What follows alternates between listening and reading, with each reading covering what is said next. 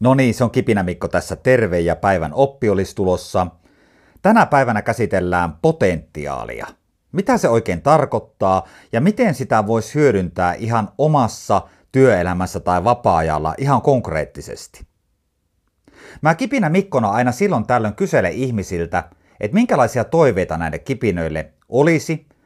Ja Jyväskylästä Merita Heiskanen, valmentava esihenkilö, laittoi mulle sähköpostia – ja toivo, että Kipinä Mikko, tee yksi jakso potentiaalista. Mä tunnen Meritan työasioista ja muualtakin, ja mä vastasin Meritalle, että heitä on hyvä idea, mutta mä tarvin vähän kättä pidempää. Ja mä pyysin Meritaa, että hän kirjoittaisi johtajuuden näkökulmasta muutaman lauseen siitä, mitä hänen mielestään potentiaali tarkoittaa. Nyt sua tietysti jännittää se, että onko tämä johtajuskipinä ja antaako tämä sulle jotakin, jos oot vaikka kotona tenavien kanssa tällä hetkellä äitiys- tai isyyslomalla. Usko pois, että antaa. Malta vielä pieni hetki. Käydään kuitenkin ensin läpi se, mitä Merita tuumas potentiaalista, ja sen jälkeen tässä kipinässä mä taitan tämän jutun myös sinne vapaa-ajan puolelle. Usko ihmisten potentiaaliin.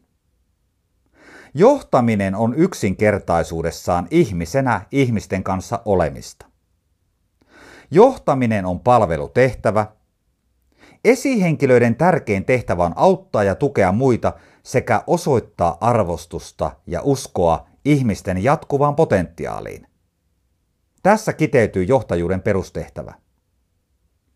Potentiaalin uskominen tarkoittaa sitä, että näet jokaisessa ihmisessä mahdollisuuden kehittyä.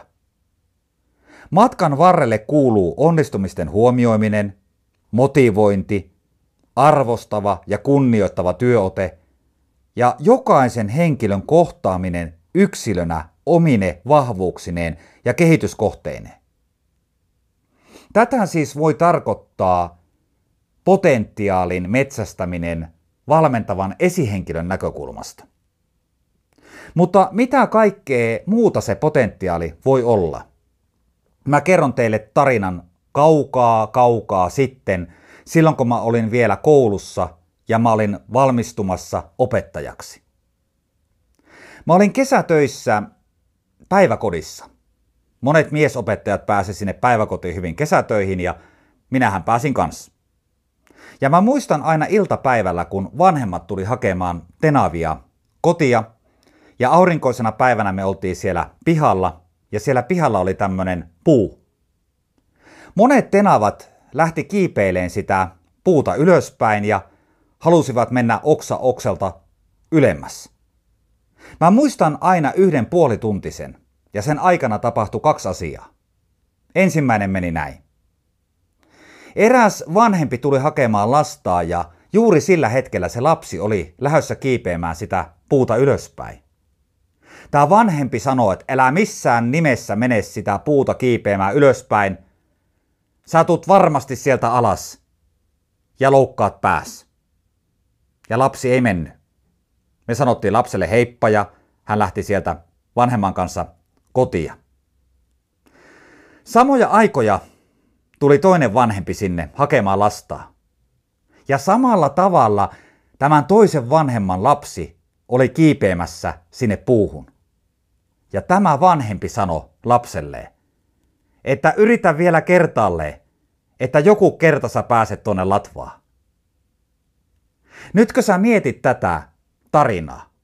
Kummassa näissä oli enemmän sitä, että me uskottiin sen ihmisen potentiaaliin? Siihen, mihin hän voi päästä. Ajatellaan tällä hetkellä tätä kipinää, mitä sä voisit tänä päivänä tehdä sun lähellä oleville ihmisille. Sillä tavalla, että kun sä katsot heitä, niin sä katsot sillä tavalla, että mitä kaikkea mahtavaa he voivat olla huomenna. Ei aina katsota vaan sitä, mitä he ovat tänä päivänä. Tämän upean opin ja rinnastuksen aikoinaan opin muuten filosofi Esa Saariselta. Kiitoksia taas jälleen kerran, kun jaksot kuunnella tämän kipinä. Kiitos Meritalle siitä, että annoit vihjeen tästä kipinästä ja potentiaalista – täältä sitä nyt tuli ja jatketaan varmasti myös toisissa kipinöissä. Ei muuta kuin palataan asiaan. Moi moi!